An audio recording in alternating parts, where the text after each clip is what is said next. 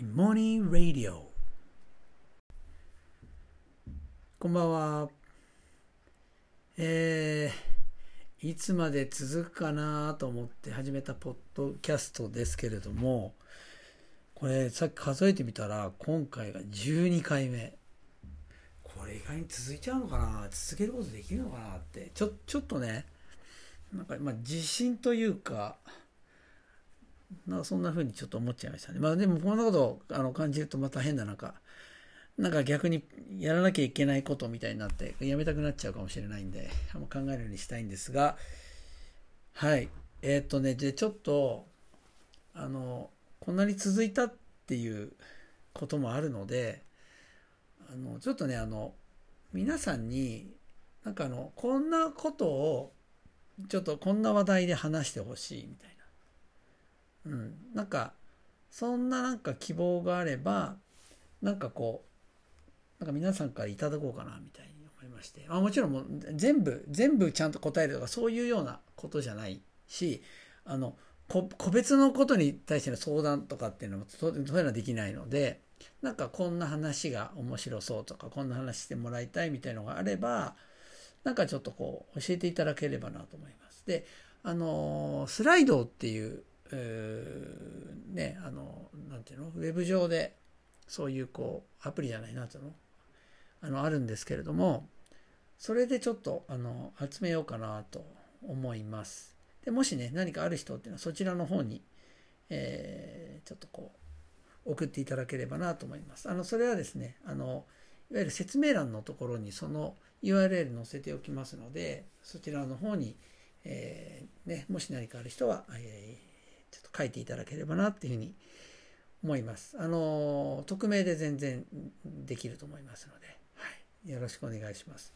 で、あの、今回はですね、あの、前回の、えー、まあ、続きというかですね、あの、まあ、前回はですね、まあ、前回どんな話したかっていうのを、まあ軽く、あの、ちょっと、あの、おさらいしますと、まあ前回はね、あの、森の教室で、まあ、僕がもうとにかくランニング後で午、後で暑くて、もうとにかく足冷やしたくてですね、その森の教室の会場である公園内の湧き水のところで足を冷やそうと思って行ったら、あの、今幼稚園の子たちが、えー、いて、で、それ諦めて戻ってきたら、まあそれを知ったですね、それを聞いて、あの、6年生の女の子、で、一緒に遊んでた4年生の女の子がですね、いたちょっとあの戻るとこにいたあの僕と出会ったんですけど、まあ、それを聞いてですね6年生の女の子が僕の手を引いてで湧き水のところまで僕を連れてってですね僕を入れて入りなっつってでそこに僕に水をかけて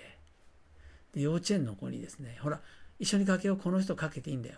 この人はいいんだよ水かけて。ほらかけなとかって言ってねつまり僕をね、入りたかった、ね、湧き水の、冷たい湧き水のところで足を冷やせるようにしてくれたっていうね、なんか優しいなっていう話をしたんですけれども、で、今日はその、実はその同じ、この場面でですね、もう一つ、すごくなんか僕が、ああ、よかったな、いいなって感じたことがあったんで、それをお話ししたいなと思います。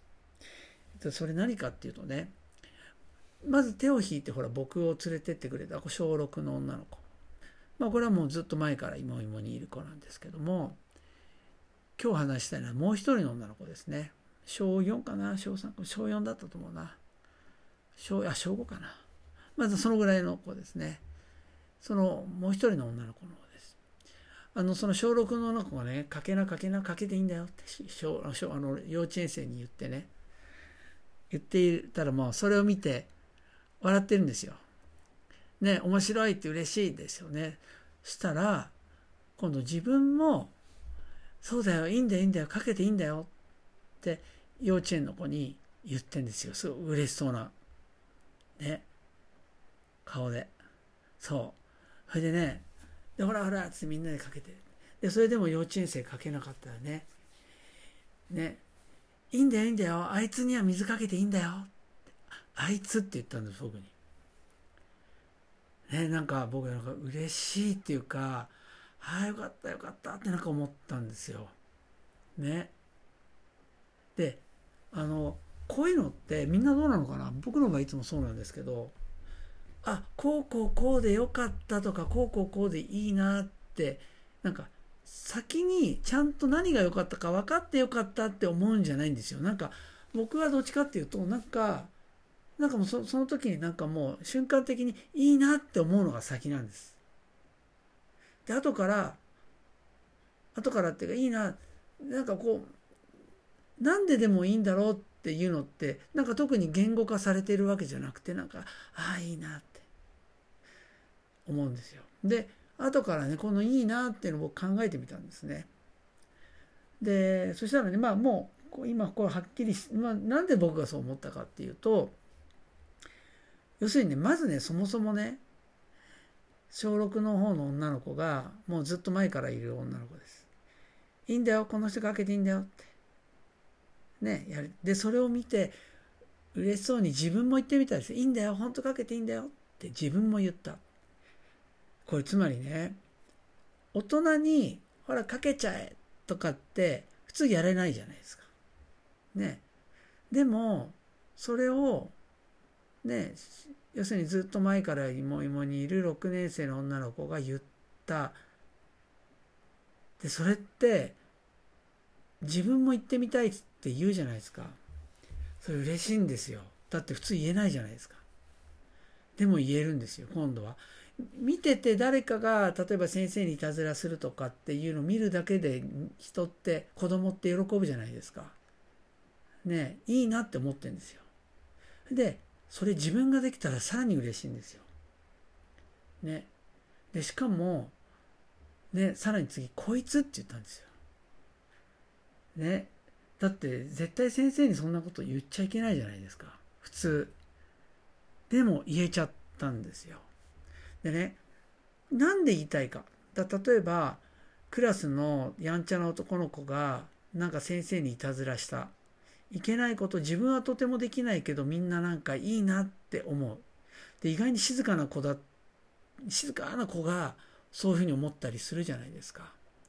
でねこれなんでかっていうと要はねあの子供って基本小さければ小さいほど大人から見放されるってめっちゃ怖いんですよ。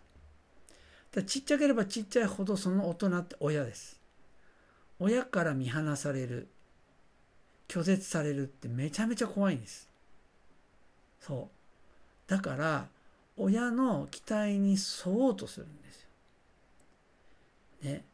そうでもね実はあまりにそれが怖いからどういうふうになるかっていうと例えば例えば片付けてないとすごく怒る。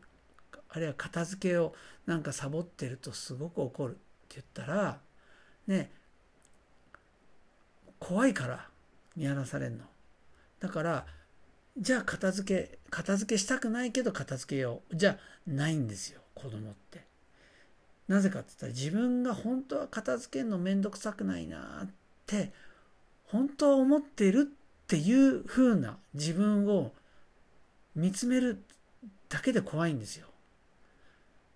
ね、でもそれ自然な感情じゃないですか。それ嫌だなって。でも子供ってどうするかって言ったら自分はそうじゃないってしたいから抑圧するんです。つまりないことにするんです。僕はそう思ってない。片付け大好きと思ってる。そういうふうにするんですよ。ね。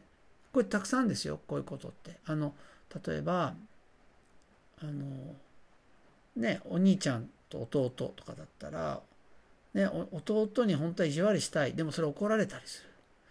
だったらいや自分は弟になんか嫉妬なんてしてない。全然弟可愛いって思うとする。つまり本当はなんか嫉妬しちゃうって気持ちはないものにするんです見えないくすんですよ。心に。ぐーっと。抑圧ってやつですよね。そう。でたくさんそういうものっていうのがいろいろ折り重なってですね。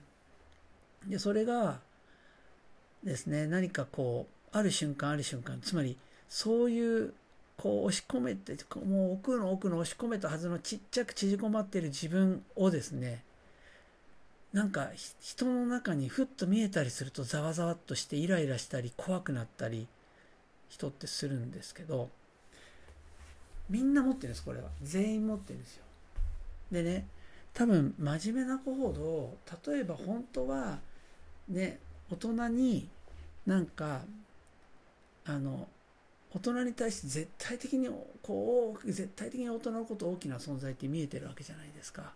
だけど本当はいたずらしたいとかそういう風な気持ちって持ってるけどでも怖いって言って下げてるんですよ。でもねそれがねあの水かけるじゃないですか。水かける。ただ怖い存在であるはずの大人なんだけどでもそそこって対等じゃないですか。あるいはかけかける。大人にこうやってかける。もしかしたら対等じゃなくて「わあやめろ!」って大人が言う。子供安心なんですよ。ぐーっと安心するんですよ。つまり何か期待に応えてなければ大人は、ね、自分のことを認めてくれないっていう恐怖がねまず潜在的にあるのがねむしろ期待に応えるどころかむしろ水かけてる。それなのになんか喜んでるしでちょっと自分もやりたい。あの水をかける。あれかけていいよって言ってつまり安心してそのいわゆる大人に気に入らなきゃ気に入られなきゃいけないていうこの緊張ですね。萎縮っていうのを自分で解き放てたっていうことなんですよ。その瞬間。めちゃめちゃ安心なんですよ。ね。そう。だからあの時まず小6の女の子がそれをしてくれてで自分から最初はできないけどそれに乗っかるっていうことでその緊張を手放せてるんですよ。その瞬間。めちゃめちゃ安心な瞬間なんですよね。でしかもねねあいつはいいんだよってあいつって言うんですよこれねそうつまりねあの本当の意味でねなんかそんな見下してるわけじゃないんですよ。でもね、距離冷たいんですよ。つまり、いい子とかじゃなくても、ね、例えば、このこの大人はいいことか関係なくて、全然認めてくれるよって。もっと言うと、こんな悪いことしてまで認めてくれるよっていう安心感ですよね。あの場で僕が彼女の中に見たのはね。そうなんですよ。そう。で、で、ただね、多分その子すごく、まだね、入ってきてまだ間もないし、ね、多分真面目なところもあると思うんですよね。で、そういう子ってね、その、距離の詰め方ってね、なかなかね、そんなうまくないから、だから、なんかその、ちょっとやりすぎもしかしたらこいつって外の大人からしたらそれはダメみたいな結構強要するっていうのそれはダメとかって思っちゃうかもしれないでも、行き過ぎんですよ。だって、まだ下手なんだもん、そういうの。で、そんなのどうでもいいじゃないですか。でも、それよりもそこで言えたっていうことですね。これ、大きいと思うんですね。本当ね、それ、あれ一つで、彼女にとって、例えば、ここの間あったら、芋芋っていう場が一気に安心な場になるんですよね。これ。だから、よくね、例えば学校の先生なんかあるんじゃないかな。要するに子供たちってちょっといたずらしするようとするたタメ口を聞いてこようとしたりするじゃないですかあれねめちゃめちゃ緊張感ですよ最初言う時ってでもタメ口って何で聞きたいかって言ったらその安心感ですよ。安心図りたいんです。そこ。あ安心できるのかなって。ね。あのー、なんかねちょっと前1ヶ月前ぐらいかな。なんかほらあのどっかのなんだっけ？なんかネットでニュースでなったけどそのどっかの市町村かな？なんかあだ名で呼び合うの禁止みたいな友達のね。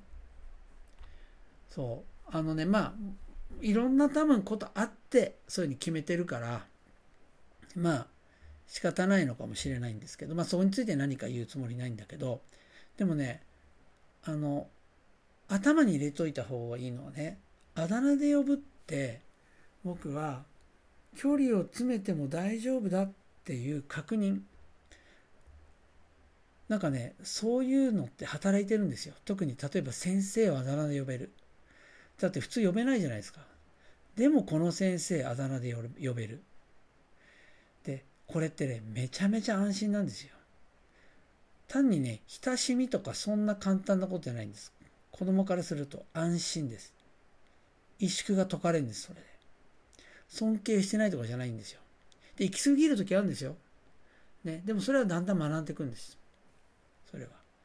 だからね、それ頭に入れておけば、おそらく、あだ名禁止にしてもあだ名で呼ぶ人いると思いますね。あだ名で呼ぶ。でもその時にね、ルールは守らなきゃいけない。みたいな。そういう目にだんだんなってきちゃって、そういう目で見ちゃうと、なんでなんであだ名ダメって言ったじゃんみたいな。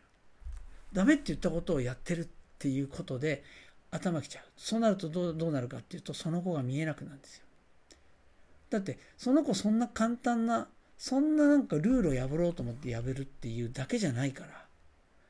そこにはねねあいつにはかけていいんだよ。ってあの嬉しそうに言った。僕も本当いいなと思った。そこにはねそういう心の機微があるんですよね。そう。だからもうそのねあのルールあのルールあだ名禁止のルールねこの友達同士もですよね。